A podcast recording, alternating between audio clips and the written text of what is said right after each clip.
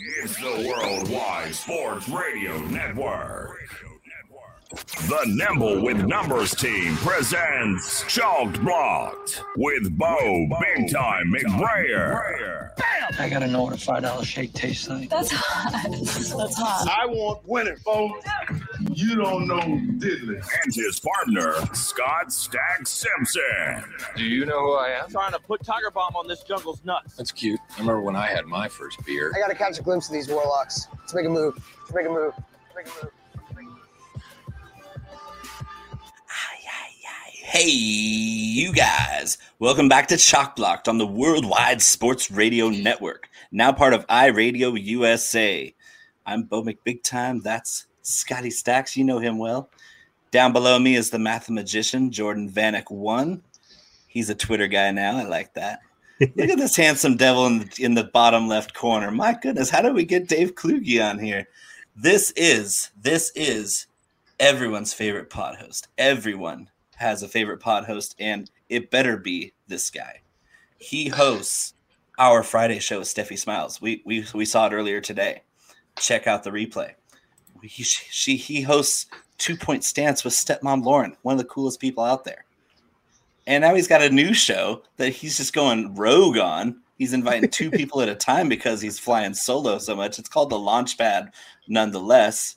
This guy is awesome. He's handsome. He's got the best spouse in the world because she cooks and bakes and puts all kinds of crusty, gooey, buttery goodness on Twitter for us. And he is part of the football guys. He's a writer for Fantasy, Fantasy Pros. And I don't know how he's not fatter than me. I really don't. this is Dave. Don't call me David and get a kloogie. I'm doing fantastic. Thanks a lot for having me on, guys. And uh, yeah, I feel like I don't even need to introduce myself. I mean, that was the yeah. best introduction I've ever gotten. You hit absolutely everything. So thank you for that, Bo. How are you not fatter than me? uh, a lot of hiking, and honestly, like I don't eat that much pie. Like I, we used to eat pie all the time, and it's something that you know after after eating pie all the time for a few years, it just loses its luster a little bit. Don't get me wrong, I still love pie, but like I used to just sit there with a fork out of the pan. I wouldn't even cut up slices. I would just be eating it straight out of the pan. And now you know it's it's a, pa- a piece every now and then. Yeah, that's that's kind of the thing where like half the dishes in your kitchen are probably pie tins, and so you don't really have to wash them. You just like just like oh, I'm just gonna scrape out the last couple crumbs and chuck it. Pretty so, much. I mean, it says here you're a Bears fan, um, and a lot of the Bears fans I know they didn't really come out from under their little cave rocks until the fields pick. Is that the case with you, where you're kind of laying in the shadows, wallowing in the Andy Dalton uh, reddish glow coming from the from the Illinois area? Um, is that the case uh, with you? Did you finally just come out and like glare at the light once the fields pick happened?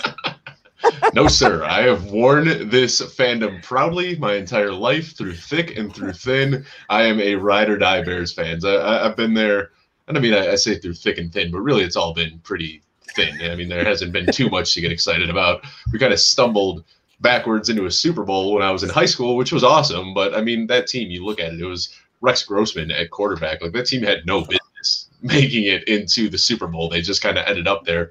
But uh, yeah, you know, getting Fields has been just uh, exactly what this team needed. It just injected all sorts of energy and excitement into a fan base that has just been absolutely destitute for so long. So I, am thrilled. But then, you know, once that wore off, it's like, you know, I, I was hoping that honeymoon phase was just going to last all off season, and it didn't. It lasted all of about 48 minutes, and then I started having flashbacks to Cade McNown and Rex Grossman and Jay Cutler and Mitch Trubisky and every quarterback that has just – seemingly come into Soldier Jim Miller. Jim Miller. Yeah, I mean the list Eric goes Kramer. on. But they all Oh my god! I, I, tried to make it easy. You know, I just talked about the four big ones, but you want to go deep and talk about all of them. Yes, they've all regressed terribly in Soldier. Well, you guys haven't had a good quarterback since Sid Luckman, so it's uh, it's been it's been a wild ride. I mean, I, I think that we had a good quarterback in Jay Cutler, and then the Bears franchise, the media, the fan base, whatever you want to call it, they just absolutely destroyed Jay Cutler. 4,700 yards and a Pro Bowl appearance at 24 years old before he came to Chicago. How did we ruin that? Like, how did we manage to ruin Jay Cutler? But hey, Uh, I We'll need a talk about that. cigarette. I need a cigarette. Just thinking about the Bears, man. I haven't smoked in like ten years, and I'm just like getting itching for a cigarette, man. Uh, so let me Smoking ask Uh, yeah, you know what? my wife, my wife would love that just as much as Pete Overzet's wife loves when he goes into the man's character and decides to, you know, go rogue on his uh, High tea. streams. High Oh, tea. man. Yeah, I'm not that high T. Um, what did you think though of? And I, I really did like the pick of Justin Fields. I had him as like my, I think my third uh, best rated quarterback, uh, and so I like that pick. I think it was a great pick uh, for Chicago. What do you think about Teven Jenkins though, slipping down into the second round? I almost like that more, uh, knowing how nasty he is as as a lineman. What do you think about that? Now, I, I'm going to be completely honest with you guys. I am a fantasy sports guy. So I'm not going to sit here and lie and pretend like I was scouting offensive linemen prior to the draft because I'm, I'm worried about the skill position players. But what I will say is I saw Teven Jenkins get picked, and I knew that we had a huge need at offensive line. So I did what any Bears fan would do and went to YouTube and looked up Teven Jenkins highlights, and my jaw just about hit the floor. He is a bad, bad man. I mean, that looks like just a just I, I don't even know. He's like Jabba the Hutt, but he's got light feet and he can run around and just pancake people. So I'm thrilled. That's exactly what this. That's the uh, guy front you want to volunteer to step in front of you if Aaron Donald wants to fight you. You're like, hey, Teven, uh, Hmm. Yes. No, he he looks like an absolute beast. So yeah, I mean, it, it's not a name that I really knew before the draft, but from what I've seen since we've drafted him, I'm extremely excited because that was probably one of the uh, the biggest soft spots for the Bears was their interior line. So getting to beef that up a little bit is fantastic. uh, Jordan is himself as an offensive line enthusiast, so I want to hear what he has to say about Teven. Well, for starters, Dave, I'm, I'm glad our teams could could high five and do do a cool trade so you guys can get your guy. That was a that was a fun trade back. I got Terrace Marshall out of it. That, oh wait, we're we're this way, but so the, the the that violent video, the the Teven Jenkins, the guy on YouTube, he tweeted out, he's like, "Man, I love Bears fans because he got like a million, two million views on this video now. That's just hilarious." But the I, I love the Teven Jenkins pick. It's scary what that dude's gonna have to do because he's gonna be the anchor, and his uh, all eyes are on him. If Justin Fields is back there, and like. I'm scared of that O line. I mean, the Charles Leno cut, I understand from the money perspective, but it's like this dude was solid. Like, uh, that I feel bad. Like you guys got your most talented quarterback you've ever had, but you're now putting him in a situation with an unhappy number one wide receiver and an offensive line that's scary. Like I, I'm not, I'm not happy with it. Like I'm hoping. do we is Allen Robinson still unhappy? I think Allen Robinson was unhappy because of the quarterback situation. I haven't heard any news since, but you've got to expect that he's got a little like there's got to be some sort of uplift in his spirits after they drafted Yeah. Justin Fields. I just think it's the money. I think Allen Robinson wants to get paid, and it's just weird that you guys it. haven't paid him. Like I don't, I don't know what this man That has guy to an extension. like, And you know what made it even worse is like they didn't want to pay Allen Robinson, and while they're going through these contract disputes with Allen Robinson, then they bring in free agent Kenny Golladay, and they take him out for a dinner, and they're trying to wine and dine Kenny Golladay, and it's like you've got this guy 15 who's done nothing Kevin- but produce for years. Yeah, and and they wanted to pay Kenny Golladay that money while ignoring the fact that Allen Robinson was sitting there with his hands out, like please, please, like I, I want to get paid and stay here. It was mind numbing to me. Yeah, rid- ridiculous. I mean, and Bo and I even lambasted. You know, I, I wrote Ryan Pace up in a little uh, you know GM monologue. He he wrote Gettleman, uh, and so we, we, we, That was we- fun. yeah, it was fun. We, we got in the mind. Uh, overall, I gotta say, I was impressed with Ryan Pace and what he did in, in some of those moves he made. Honestly, I I thought he was on the hot seat. Uh, in Chicago, some of the things that he'd been doing lately, just they weren't great, uh, particularly in the last draft that they were the last couple drafts that they've had. So uh, I love seeing just upgrades when I've been critical. I can be wrong. I think that was a really good one-two punch to start the draft off for the Bears, uh, and so I want to see fantasy purposes what it's going to do. So we're not trying to put any projections out here, but we, you know we go around the table. Maybe start with Bo. Where do we see Justin Fields this year? Where, where do we see his uh, you know um, abilities kind of being used by the Bears? Um, well, hopefully the coaching staff notices that He's a lot more dynamic than Andy Dalton. He's more talented than Andy Dalton. He's a stronger arm, more accurate arm. He's more mobile. He has more pocket presence. Uh, he's smarter as a passer than Andy Dalton ever has been. And he hasn't even played a single professional snap yet. And he's already better in every single category as a quarterback than Andy Dalton.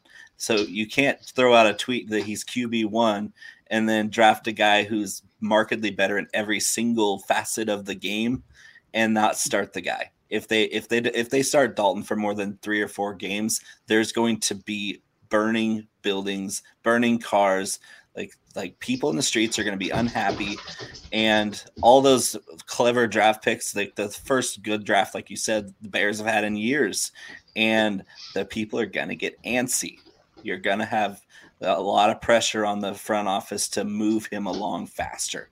And if they do put Justin Fields on the field at Soldier Field, he's going to put up gigantic numbers because I mean, look at the defenses in that division. Look at the schedule they kind of opened up last year. It's not going to be too dissimilar. They don't get the AFC South again, but it's not going to be it's not going to be a tough schedule either this year.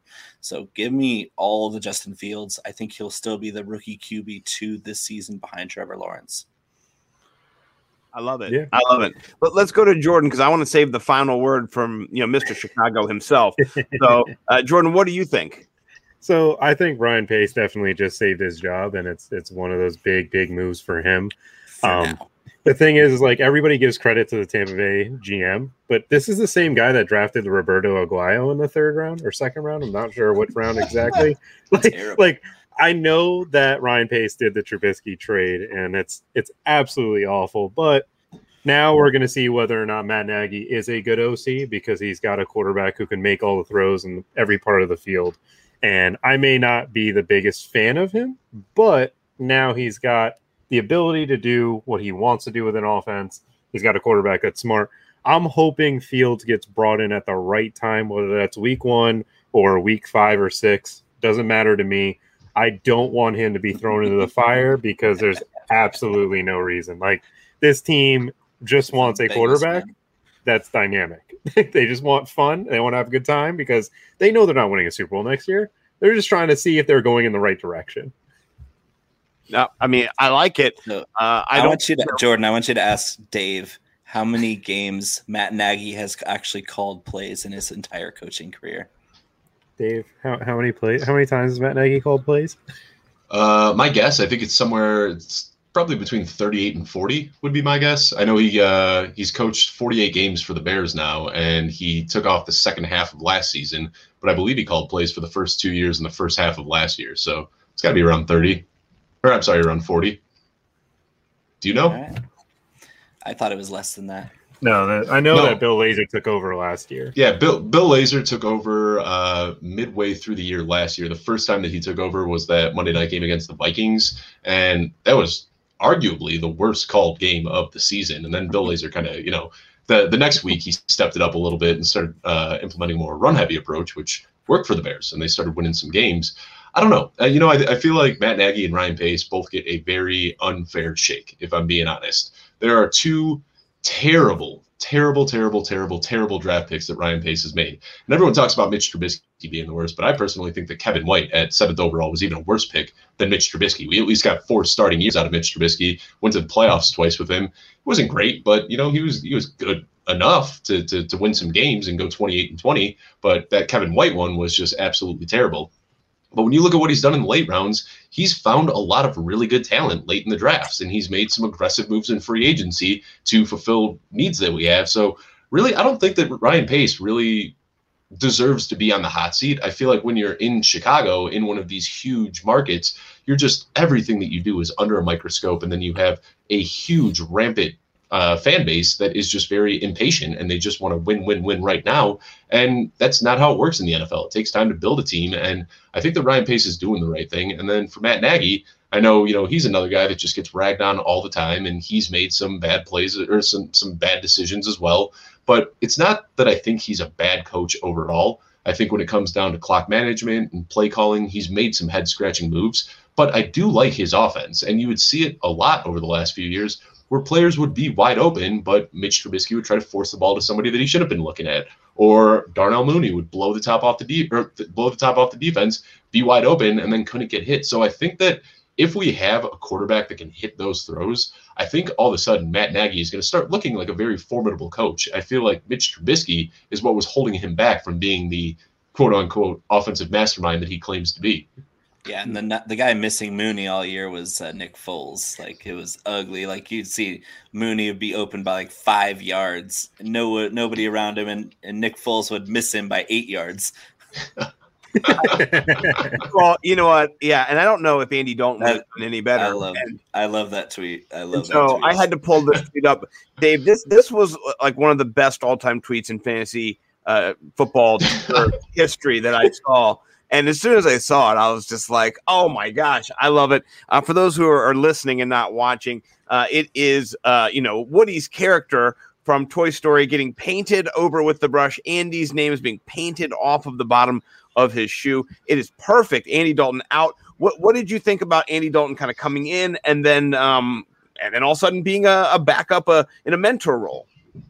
Well, it didn't shock me at all. I actually tweeted right before the draft. I said, "Hey, you know, everybody is saying that Andy Dalton's going to be the Week One starter, but I want to be so sure about that because just four years ago in 2017, the Bears went out and they gave Mike Glennon a three-year, 45 million dollar contract, and everyone said, "Oh, cool, Mike Glennon, he's going to be the quarterback for the Bears for the next three years." And then a month later, they traded up in the draft and drafted Mitch Trubisky. Fast forward four years, they go out and they give Andy Dalton a contract, and everyone says, "Cool, Andy Dalton's our quarterback." Draft night comes, trade up, draft a quarterback. So I mean, it's it, the writing was on the wall. Like anybody that's been a Bears fan should have expected this to happen. It's exactly what they did in 2017. So um, personally, I, I don't want them to see the same mistake that they did in 2017, though, which is roll out the veteran quarterback and then give in to the fan and the media pressure if you get off to a slow start. I feel like they need to have a very sound plan for what they're going to do. If Justin Fields comes into camp and just takes over Russell Wilson style and everyone says, wow, this guy can flick the ball, you know, put him in week one and let him do his thing if he's earned the job. If he hasn't, then sit him for either the full year or maybe put him in the last few weeks if it's a lost season. But I don't want to see them do what they did with Mitch Trubisky. And that was, um, you know, start the season with Mike Glennon. And then after a few rough games from Mike Glennon, you know, Mitch Trubisky was not in a position to start. And it was in the fourth quarter of a loss that Mitch Trubisky got his first time playing for the Bears. They pushed him out there. And that's not how you want to start a game. You know, I, I want Justin Fields first time you know, playing quarterback for the Bears to be where he can come out of the tunnel. He can get the team amped up. He can take on that leadership role and own every second of the game from kickoff until the final second. I don't want him going in and playing cleanup in a lost season or in a blowout game. That's how regression happens. And my biggest fear is that Matt Nagy is going to crack once again and do that with Justin Fields and just, you know, start the same thing that we have just seen over and over and over again as Bears fans.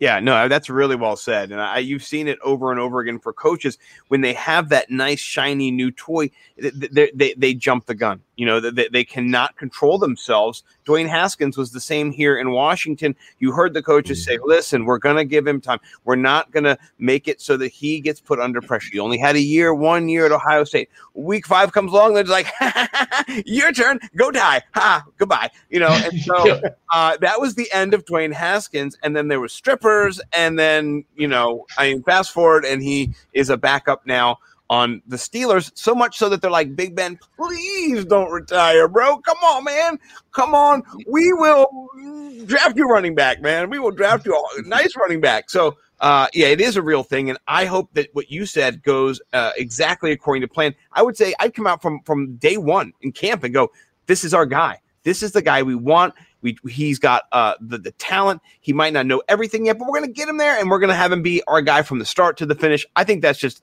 the best way to go about it. Myself, uh, I don't like that wait year uh, personally, but you know if they do that wait year, I'm okay with it. I think that's the second best option compared to like you said, just throwing him in there when, when it's a, a ideal situation. Can I- crush. Can I jump in and disagree with both of you? No, Some of no. the best quarterbacks we've ever seen got thrown into the fire. I- And I- they, Talking Tom they Brady. rose Tom Brady is Tom. Brady and Justin Herbert. Justin Herbert found out he was playing 33 minutes before kickoff during the national anthem. Tyrod Taylor got a syringe through his lung, and Herbert's like, hey, I guess I'm going to play now.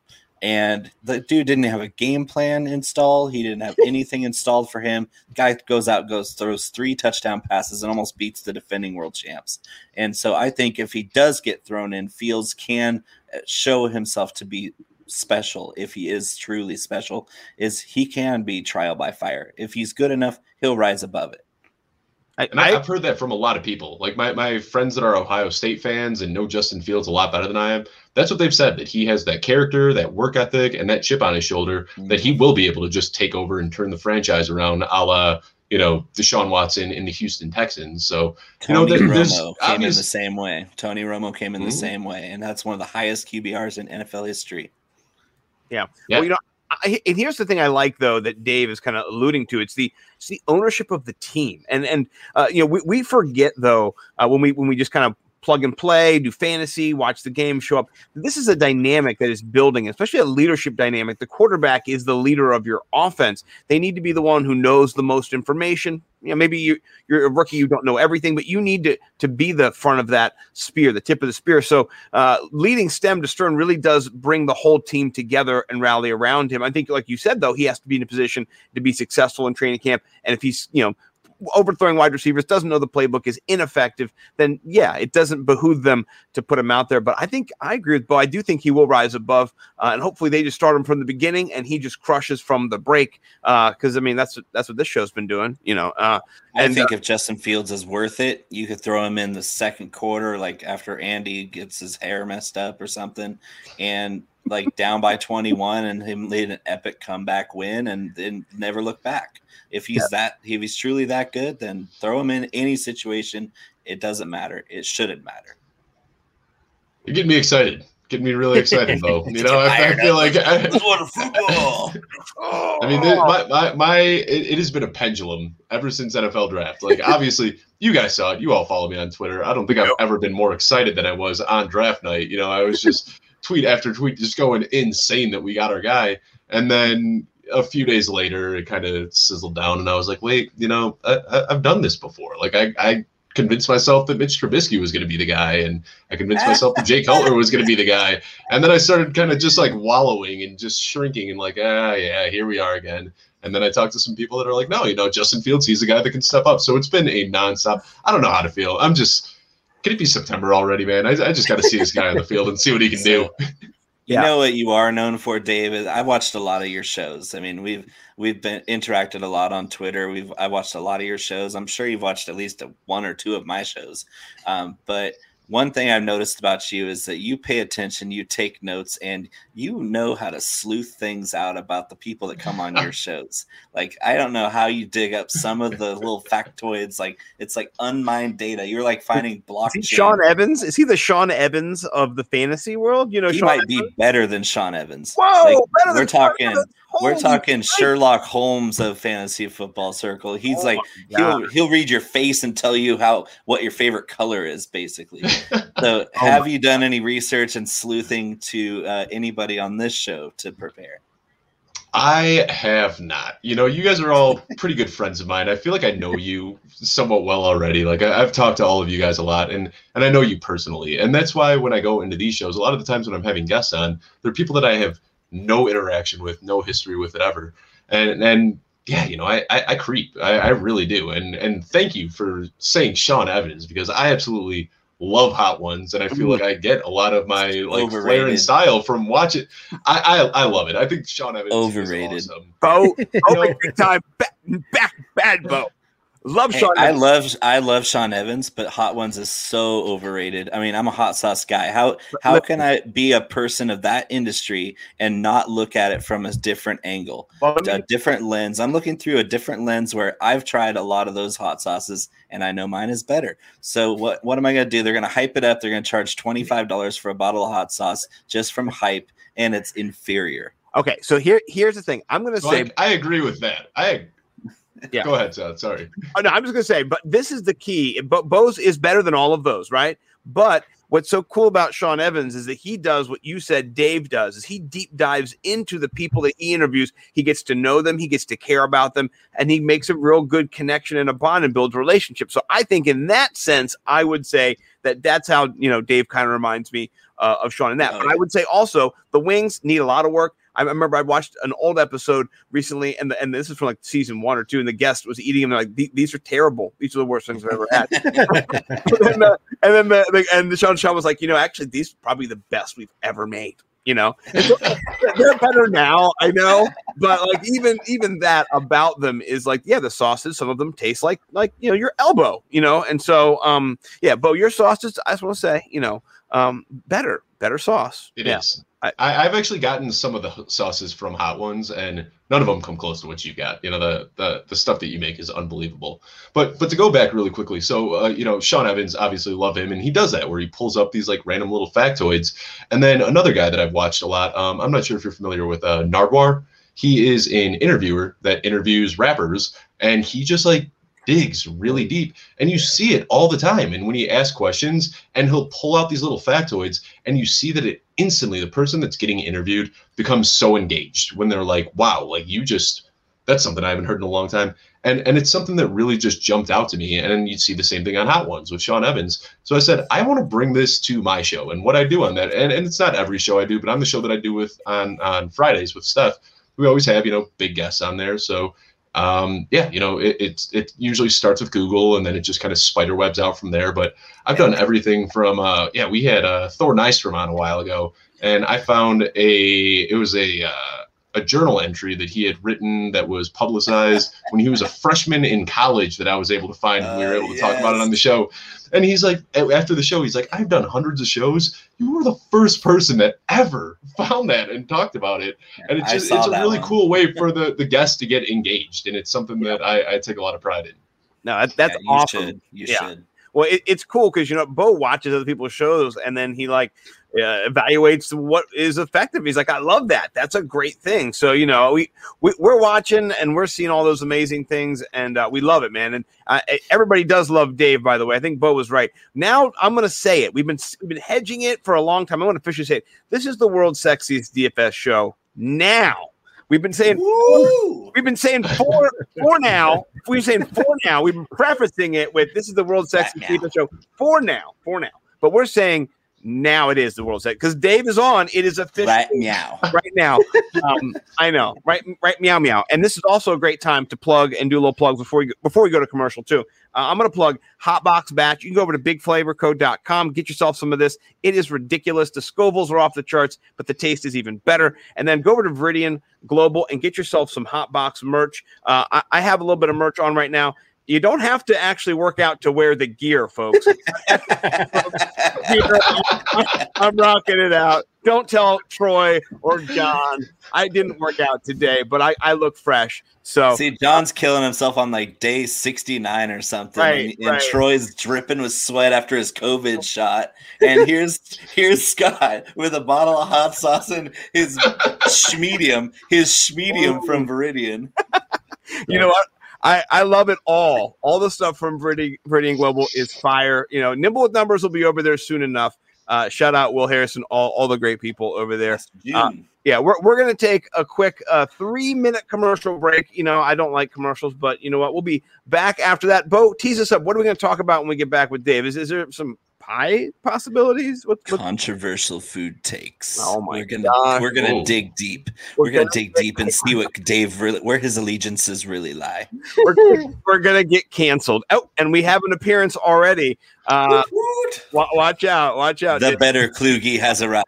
Dave, Dave, I'm not saying any of those things. I'm not saying I will. I love- I'm that guy. I will say whatever's I on my love mind. all I'm, a, I'm I'm getting Kluge. So I feel like I, I have to say right now, she was, we don't, you know, she always makes her own homemade whipped cream. And she was like, hey, I'm going to make a whipped cream Oh. pie. And I said, do you know how much money I have in audio and video and computer and sports memorabilia? I was like, you are not slapping me in the face with a whipped cream pie on a show tonight. See, if you had that stuff insured, you wouldn't worry about it. I don't have my stuff insured either, Bo, and I would be worrying about it. Uh, all right, this is great. All right, we'll be back, guys, in three minutes. All right, thanks. It, it, it's the Worldwide Sports Radio Network. Actually, we'll be interviewing as a team. We're here to f- shit up. Now back to Chalk Block with Bo and Scott. Move it. Check it out, y'all. Now rocking with the best.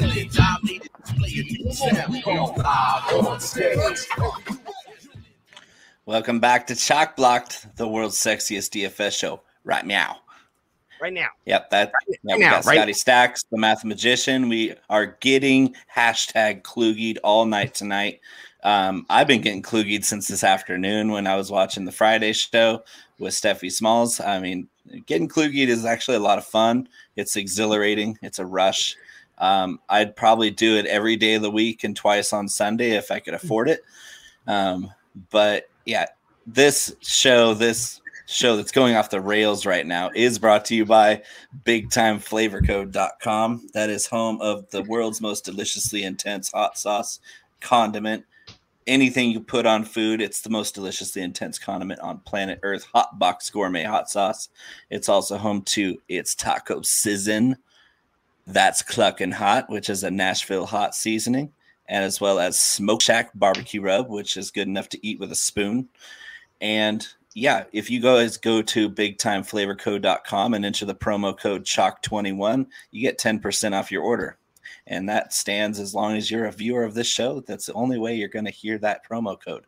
So if you got this promo code in the in your head, you can write it down. You can put it in your phone notes. 10% off with the promo code CHALK21 on bigtimeflavorcode.com. Scott, you have you have a bill to pay, don't you? What? We, Me? We're all. I mean, Who? us four have occupied and creeped and lurked in the underdog best ball drafts for a couple weeks now, solid. Where I think all four of us are in like 15 drafts already. I, I mean, I, which I don't I'm know. gonna I'm gonna do a clean sweep on all of them. I don't know why you guys even try.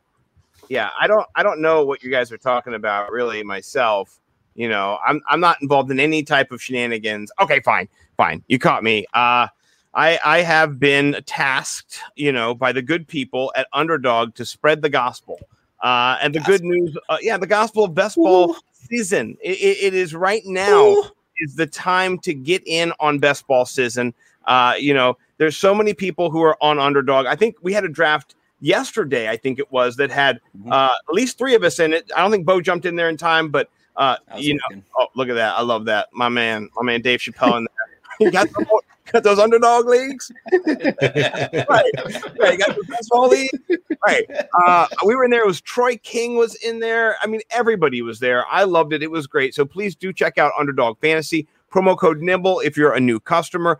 One of the, my favorite games I play every single night is a game called Rivals, where you can go and you can pick head to head matchups between players, and, and they will give points, assists, rebounds, whatever it is. You parlay five picks, you get 20 max. The other day, I hit a 20 max. $1, 20 bucks. You can bet up to a 100. You put a 100 bucks in, you get five right, you're getting $2,000. So I, I got I a bone it. to pick on those ones though.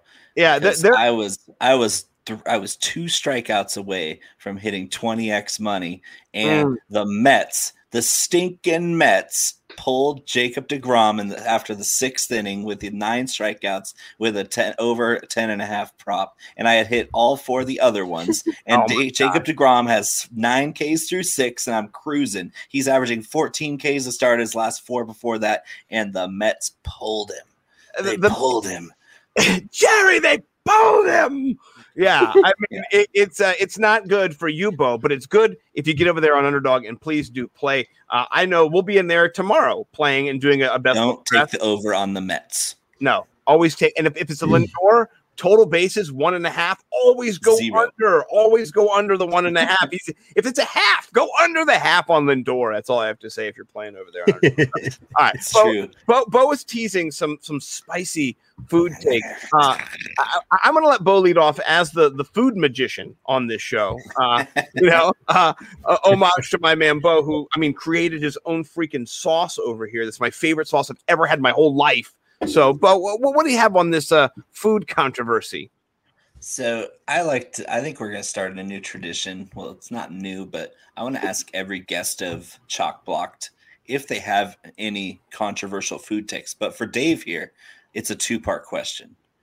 Do you have any controversial food takes?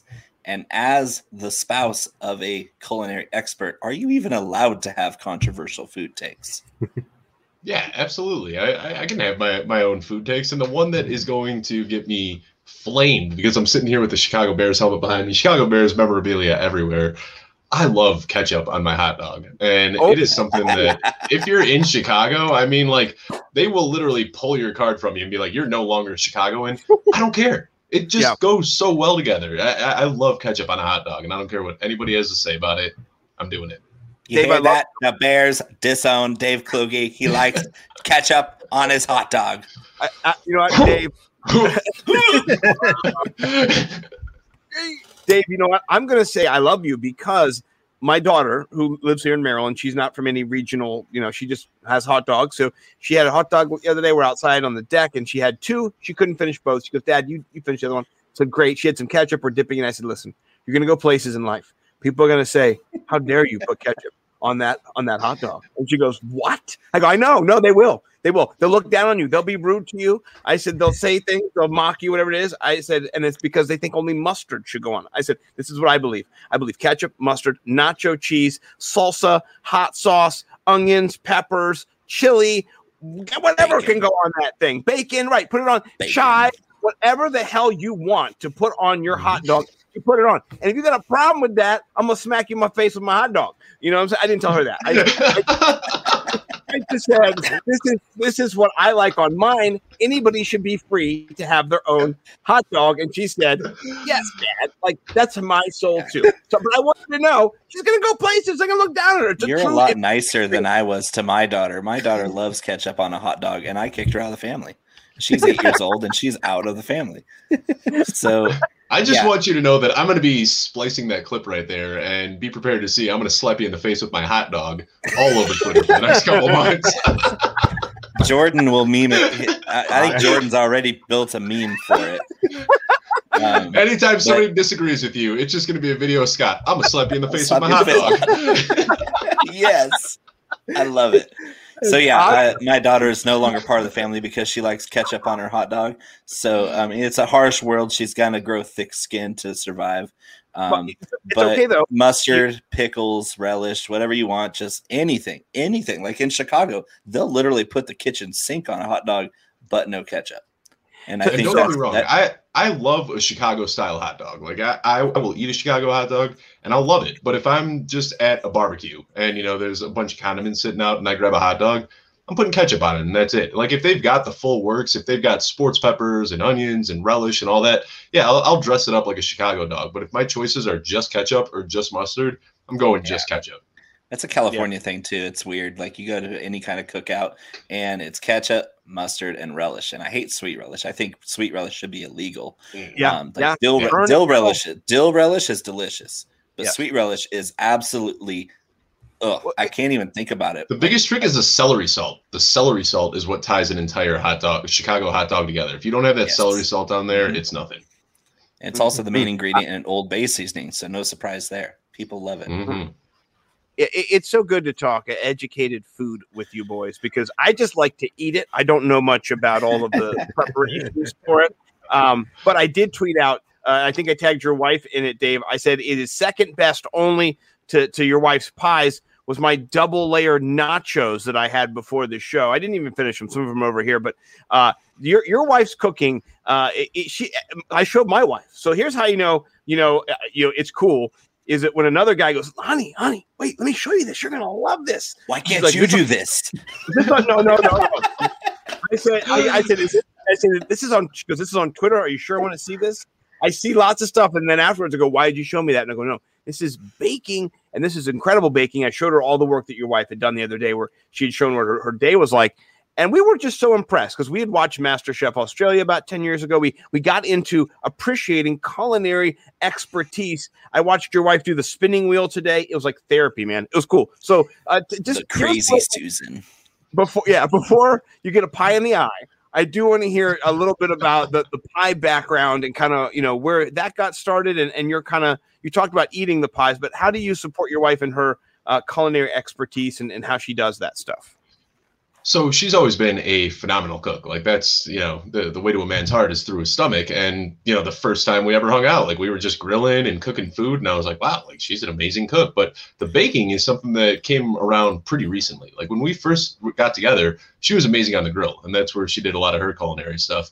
But this was uh, right before we moved out to Colorado, so it was fall of 2018, and we went on the most basic you know, fall trip imaginable. We were in Chicago. We drove up to Door County, Wisconsin, which is, if you look at Wisconsin, it's got that tiny little peninsula that kind of shoots up into Lake Michigan. So we went up there, and it's known for apple picking. So, you know, we put on our flannels and, like I said, the most basic trip possible, walking around with bushels, pulling apples from trees. Pumpkin and then we spice latte in your hand. pretty much. You, were- yeah, you I were mean, wearing UGG boots, weren't you? You were Dave, Dave was wearing UGG boots, wasn't he? The, the furry ones. Yeah. I, you know, Tom Brady, I saw him in that advertisement and I just couldn't help myself. You, But you were no, went up there.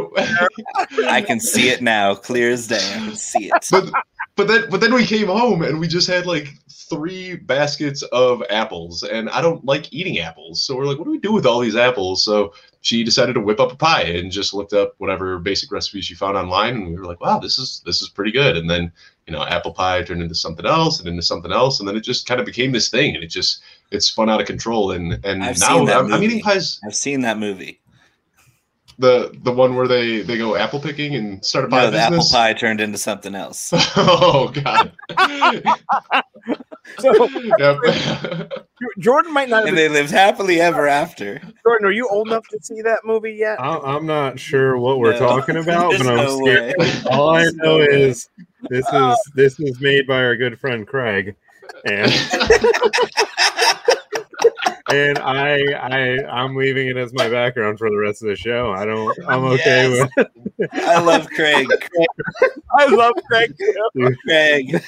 You made it a gift, Craig. and I can't. Oh, so great. I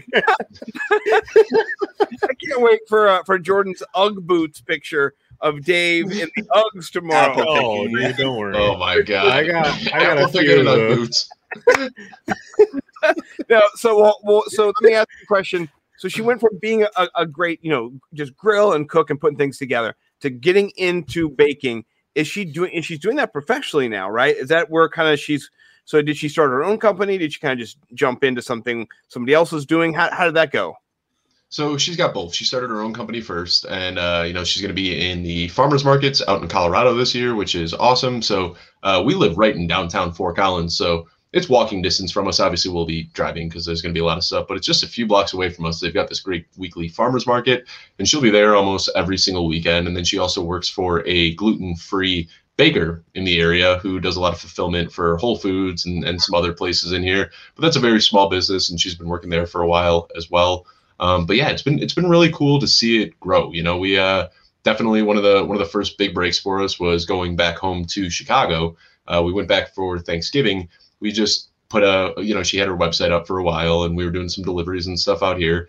And uh, well, actually, you know, even before the the delivery in Chicago, uh, COVID really actually kind of kicked this off for us a little bit because we were doing delivery, and when everything went to delivery, uh, what we were doing was anytime somebody would purchase a pie, she'd match a pie and give it to a frontline worker. So whether it be a healthcare worker or a fireman, whatever it was. So um, you know, we we were able to donate over 200 pies during that time, and she just absolutely crushed it there. And then we went back home this year for Thanksgiving. You know, loaded up a truck with a cooler and drove from Fort Collins all the way back to Chicago. What we thought was going to be like 30 or 40 pies, she ended up selling over 200 pies just to friends and family back home in Chicago. So that was three straight days of, you know, we would leave the kitchen, go lay down, take like an hour nap, pop back up, go back to the kitchen, just three straight days living in the kitchen. So Mhm. she's a hard worker, but, you know, e- even better than the hard work is just the amazing skill and the taste of these pies. Yeah. You were coughing up flour for a week after that, I bet. Oh man. No Yeah. joke. He had red eyes and white under his nose, and people were like, "Dave, Dave, Say hello to my little friend. what's going on, man?" He's like, "Nothing. I just can't sleep I anymore." haven't slept in three days. oh my god! No, well, you know, I- I love hearing how you teamed up with your wife, collaborated, and helped her. You know, just achieve. I mean, she's the skilled. You're the sous chef. Is how it all kind of works. You know. Uh, yeah, exactly. So grab that one. Screen grab. yeah, but you, you gotta just love, uh, you know, you there working with your wife. My wife will, will love this because I already showed her the pictures of your wife. You know, all the amazing stuff that she made. And I told her you were coming on the show tonight. So you know, Rose uh, says hi to Emily and shout out your my wife to your wife. So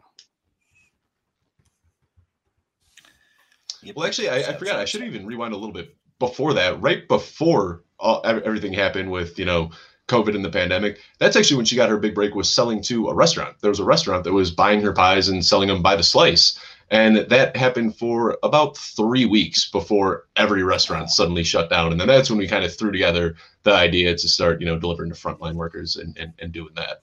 That's awesome. yeah, no, and as my wife being a frontline worker, whenever she would get something like that from somebody, a meal or something special, it really meant a lot. Like it would just, it just because at the end of the day, it's so hard. And so I love how you guys are looking out for the community and caring for folks. And uh, yeah, I love her Scott Fish Pie. Shout out Scott Fishbowl. Like she, she is just like every day putting out fire stuff and she's funny too you know uh like she's putting out you know like when she falls on the floor drunk you know stuff like that like i i, I you know what i mean like Yeah, those were my amazing photography skills, by the way. I wonder, I wonder, you know, that angle was just like somebody walking by and being like, "Is that person? Yeah, that person's on the ground." Yep. like- Pretty accurate. I recognize I recognize that pose from being a Chico State grad. I've seen a lot of that. It's usually it's usually not in the safety of your own house. It's usually on the sidewalk. But um, yeah, oh, this good- was an Airbnb in Arizona. yeah. it's pretty safe then. yeah the last the last uh, restaurant uh, the, the last uh, nice hotel we went to we went to a wedding uh, in arkansas and it was a beautiful hotel and my wife's going to kill me for telling the story because she's never been drunk in her whole life and she went to a wedding and had the time of her life and just lived it up and it was the best she loved it you know and at the end of the night she was just like i don't love it anymore oh my god I don't it all anymore I was like, yeah, welcome to like just everybody else's experience with drinking, you know.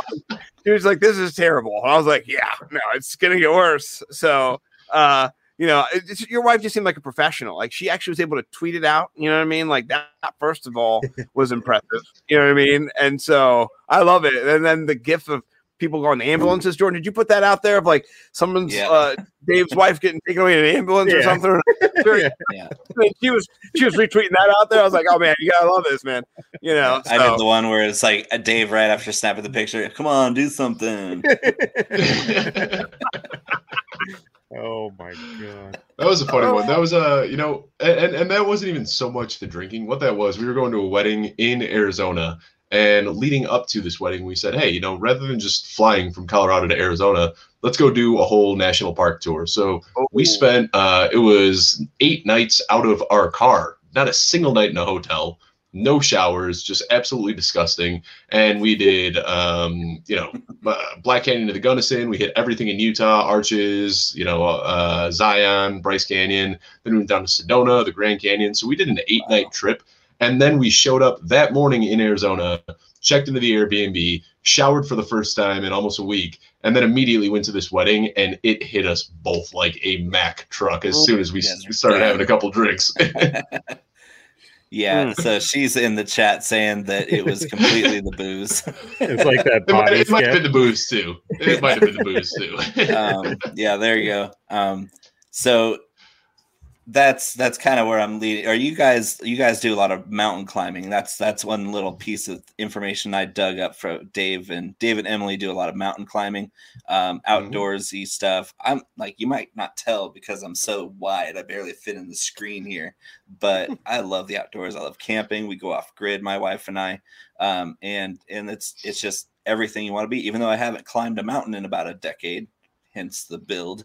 Um, are you guys the camel pack and trekking poles type of couple where you up there just all obnoxious in your in your name brand like uh like your gargoyle sunglasses and I- you know, Patagonia I- I think- everything? I think it depends on the trip that we're doing, but yeah, you know, I definitely like a CamelBak just for the ease of, you know, the the the, the atmosphere out here. It's thin, you know, you get dehydrated quickly. So I've got a three liter CamelBak, and that's usually gone by the time I get back to the car. Just pounding that thing. Um, as for the trekking poles, no, that's not something that I do all the time. But when we're doing long trips, our honeymoon, we did almost a full month of climbing. Like we we were gone for I think it was 14 nights. Then we came back home, and that was supposed to be the end of our honeymoon. We spent two nights at home and just got the itch. We're like, what, what are we doing? Like, we don't have anything. Let's just go back out. So then we immediately hopped in the car and went back out for another week. Um, during that time, I think we climbed 12 or 13 peaks. But when you're doing it every single day, where you're just waking up, packing everything in your bag and hiking, you almost need trekking poles. I mean, I'm I'm no young spring chicken anymore, and when you're carrying around a 50 pound bag up and down mountains, it starts to hurt your knees a little bit. So you need those trekking poles. But if we're just going out for a quick day hike, you know, uh, we'll, we'll usually leave the trekking poles in the car. Uh, all right, I have to ask. I have to. Sorry, buddy, I'm going to cut you off. I have to ask though. Given that uh, parameter of uh, you know your experience with all the wildlife and all things, what what is the closest you guys have come to a bear, a mountain lion, a wolf, uh, whatever it is, kind of in your ups and downs in, in the world? Um, yeah, I mean, we've had uh, a, lot of encounters. Luckily, nothing with a mountain lion, but uh, there was a guy that was attacked by a mountain lion running on a trail that I run all the time. Like, you know, five minutes from my house, some guy just recently was attacked by a mountain lion. But the craziest story I have was was pretty recent. Um, Emily and I, we've got this spot that we like. You know, it's about a 45 minute drive, and then it's about a two hour hike up. And we like to get up there really early in the morning. Um, it's not technically in Rocky Mountain National Park, but you kind of hike right up to the border of Rocky Mountain National Park and there's just peaks and, and lakes and waterfalls all over. It's just stunning up there. And what we like to do is get up there really early, watch the sunrise come up, and there's a lot of moose that live up there that graze in this big alpine pasture.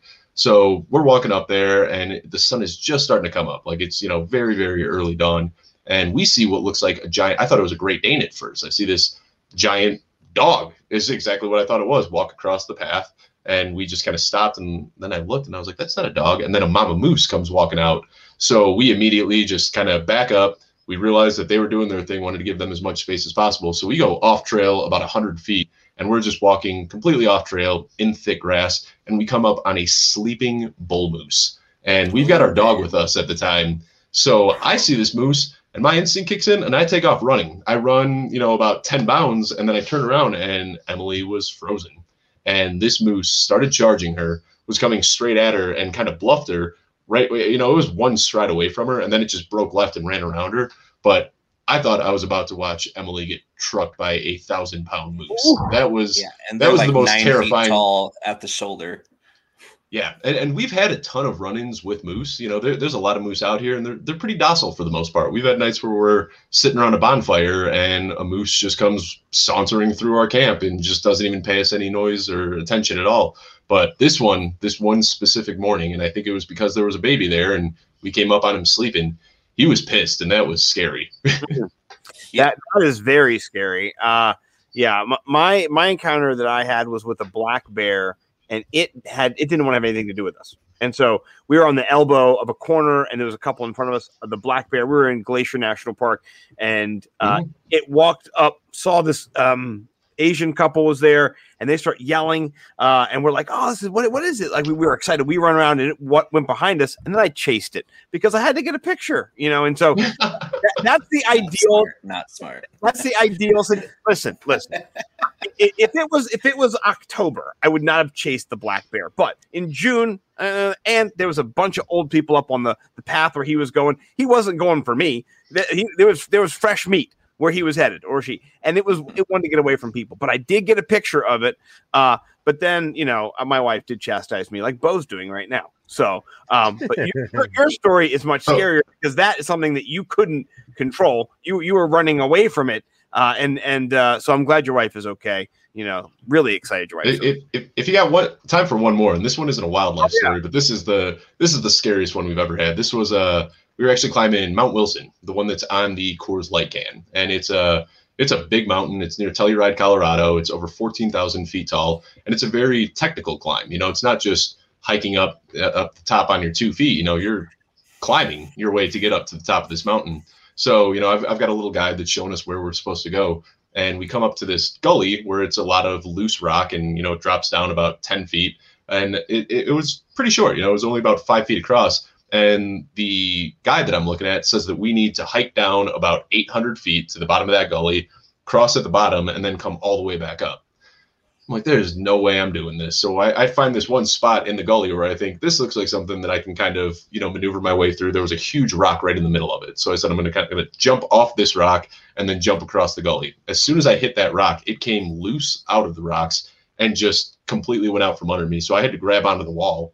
As this rock is bouncing 800 feet, the rock hits the bottom and this giant boulder cracks completely in half as I am holding onto the wall with 800 feet of nothing below me. And that was the first time I ever froze. You know, my, my wife, she was, you know, supporting me, but I was crying like a baby. I thought that was it. I thought I was going to die right there on the side of the mountain. That was, that was a scary one, but you know, I ended up uh, getting back and, and we finished the climb, but that was, that was a scary, scary moment. What did the, what did the, the, let's say the Sherpa or the guy, what, what did the guide say to you uh, after Oh that? no no no! This was a paper guide that I had printed Oh, out on the internet. It was oh, the two of us. There was It was a very was little guide. no Oh, so there wasn't was somebody- nobody else on the mountain. It Oh, was the two of us, and that was it. Okay. I, I thought somebody was there going, okay, we have to go down. And you were like, ah, I'm just going to risk it, bro. Uh, and No. then he was like, I don't think you should do it. You're like, I just hold my beer, you know? So this is boulder. See the No. boulder? Totally fine. Yeah. so did she, did she Yeah. pull you up or did you pull yourself up once you, I was able to kind of get up, and then I found a little area that had flattened out a little bit, and I was able to get back across. But I mean, that I was like laying on my belly, pretty much like crawling across. It was that was you know of all the encounters that we've had out in out in the wilderness off the grid, that was by far the scariest. We were uh, just the hike to get to that spot was about seven hours away from the car, no cell phone service, just out in the middle of nowhere. That was a scary one. We uh we, we took a couple days off after that. We're like, all right, no climbing. Let's just hang out. We'll sit around a fire. We'll drink some beer. We'll, we'll go climb a mountain in a couple days. But let, let, let's relax on this trip for a couple days. We deserve it. you, to- you totally do. Uh, paper bag ready. Yeah, seriously. Uh, so w- before we go, because we're, we're we're we're up against time, but we're almost done. Uh, I, we we do have to ask you a question about fantasy football because you know that's important. That's kind of well, that's why Jordan's here at least. You know, I mean that's what the mathematicians here for, and to and to meme us with with all his great memes and stuff. Uh, but w- you you have been um, touting, as we say, as a tout, uh, this zero wide receiver strategy. Uh, that's Woo. the kind of Yeah. Crux. Dave's It's my guy.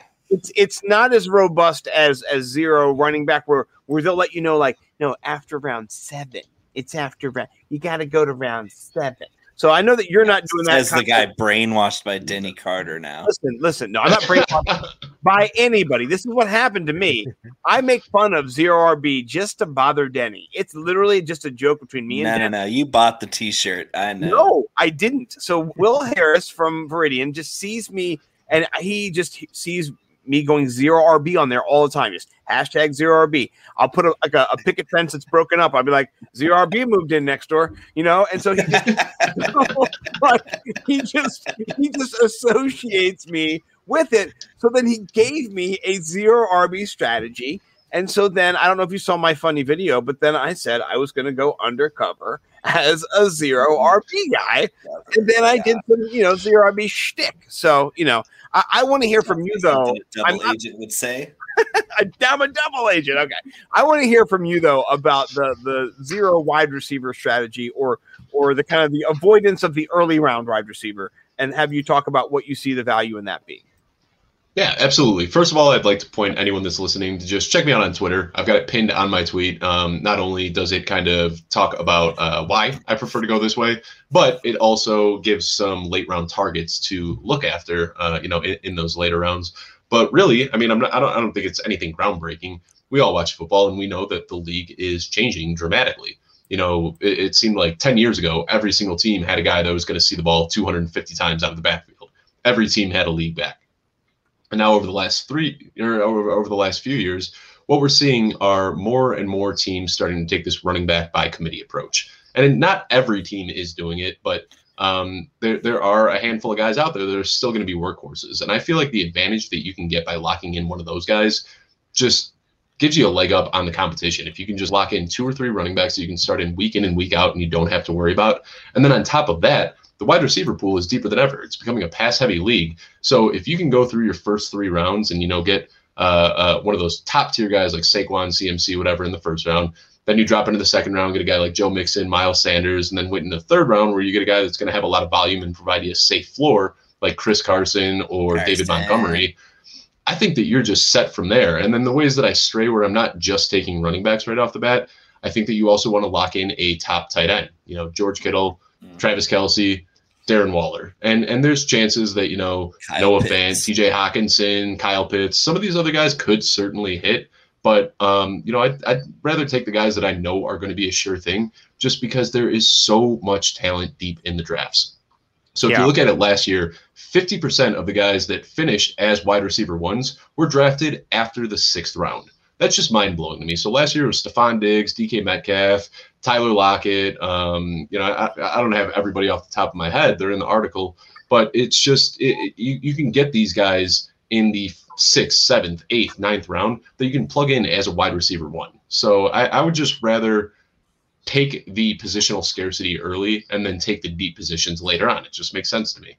Yeah, no, I, I like it, and uh, I have his uh, my, my man Dave's article up here uh, at the Football Guys. Do go check them out. Do do also uh, subscribe to the Football Guys. They're one of the best subs around out there. They've got you over there. They got Troy over there. They've got you know lots of great people over there. Uh, so please do check them out. Uh, I, I love it because last year I came out with something that uh, I, I coined uh, the wide, wide receiver two theory. And what it looked at kind of was the same idea that you can get the value of a wide receiver one later on in the draft, particularly you know if you target teams and you evaluate teams and how teams uh, you you you think okay these are the wide receiver ones on a team. There's a there's a forty percent turnover rate every year on that, so you can target some of those players that that are going to be moving up and down the board. Uh, I've already signed up, guys. Sorry, just so you guys do know. Um, so, uh, but you know, I, I- love it because if you do go zero RB and you go, you know, DK Metcalf and you get all those guys now that are second round, say you go Tyreek Hill this year, DK Metcalf, Terry McLaurin, right? That's how you start your draft.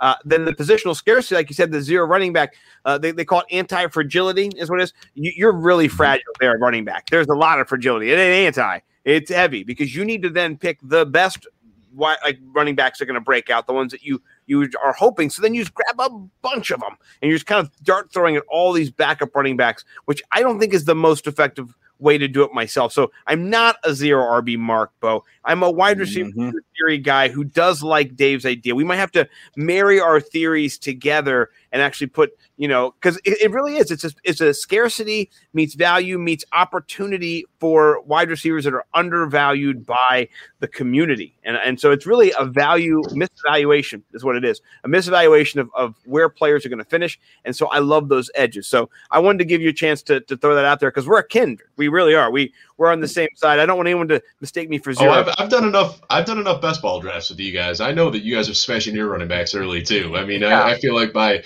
midway through the second round, there are no running backs left when I'm doing a draft with you three. I am racing to get Carson in front of you. Racing. I I am racing trying to get Lamar Jackson in front of this guy or AJ Brown. Me, me and Dave. There's, there's there's anybody in redraft to definitely follow and start looking at his work. It's Dave. I've not met someone with such so close to rankings of mine mm-hmm. in, in my entire time, and it's it's scary. I don't I don't like it. I don't want to be in any league same, of you. Same. Underdog, keep us away from each other, please. Just put us at the end of the draft. We'll, we'll have some more. anytime you anytime you and I are next to each other. And it's funny, I was just talking about this on, on another show that I was on, but like I feel like we're like, you know, the usual suspects. Like every time you hop in, it's us four, Jeff Bell, you know, there, there's like all the same guys in there. And it's Yep. at the point now where I know Sam Wagman. I know your tendencies. I know your tendencies so well that I can, pre- like, I know who you're gonna pick before you even pick them. Like, I'll see Jordan on the clock, and I'm like, I know exactly who Jordan's about to take, and then, and I, and uh, like, I can, I can project rounds ahead of where we're actually uh-huh, at. At this uh-huh. point. Dude, Jordan, I know you too, brother. I'll see. I'm like, oh, guess who he's going to pick come around the turn? Yep. Oh, oh, oh, they got them both. Got them both. I'm hundred I- I percent can look at the accurate on round. predicting a Scott snipe. Oh, yeah. Scott snipes me every chance he gets, and I know exactly when he's going to do it. I can oh, look at the oh. first round and see Bo is a spot ahead of me, and I go, well, that's it. I'm not getting Chris Carson. nope. Nope. but, but who, uh, as we go out uh, on the underdog uh, note, who, who's who's the favorite snipe that I always snipe you on? Because I think I, I have a guy that I do like to take from you, but uh, who, who do you Um, think it is? It's probably Tony Pollard. yeah.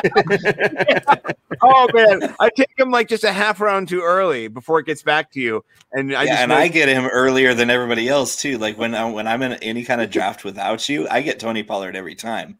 But this Yeah. fool knows how much I love Tony Pollard. He's in my freaking banner for Christ's sake, and and he just knows. He's like, Bo's going to try to get Tony Pollard around earlier than ADP, and I'm going to get him two rounds earlier. Hey, it's gonna it's gonna work out. I know it will. So, well, you know, we, we have to go, but I gotta say, Dave, you are awesome. Uh, you have made this the the world's sexiest DFS show for. so, thank you for joining us, uh, Jordan. You are crushing it down there with the memes and the, you know, man, he's just killing it. Bo, uh, we'll, we'll talk. You know, I mean, uh, uh, no, Bo's crushing it too. I have to say, I had to do that. I was just, you know, it was, uh, thank you guys for joining us. Do go check Bo out over at bigtimeflavorcode.com. I want you guys to make sure you buy his hot box. I want you to make sure you go buy Viridian Global merch. Go play on Underdog. Uh, anything you want to p- plug, Dave? Anything you got going on that you know people can check out? Where can they find you a- as we get out of here? Yeah, I just tell everyone to follow me on Twitter now. It's too hard. If I try talking about all the shows and articles I'm writing, it ends up being a 20 minute monologue. So just follow me on Twitter at Dave Kluge, K L U G E. You'll find all my stuff there. I love it. Bo, last words, my friend. Go to bigtimeflavorcode.com. Follow me on Twitter, Bo underscore Mick big time.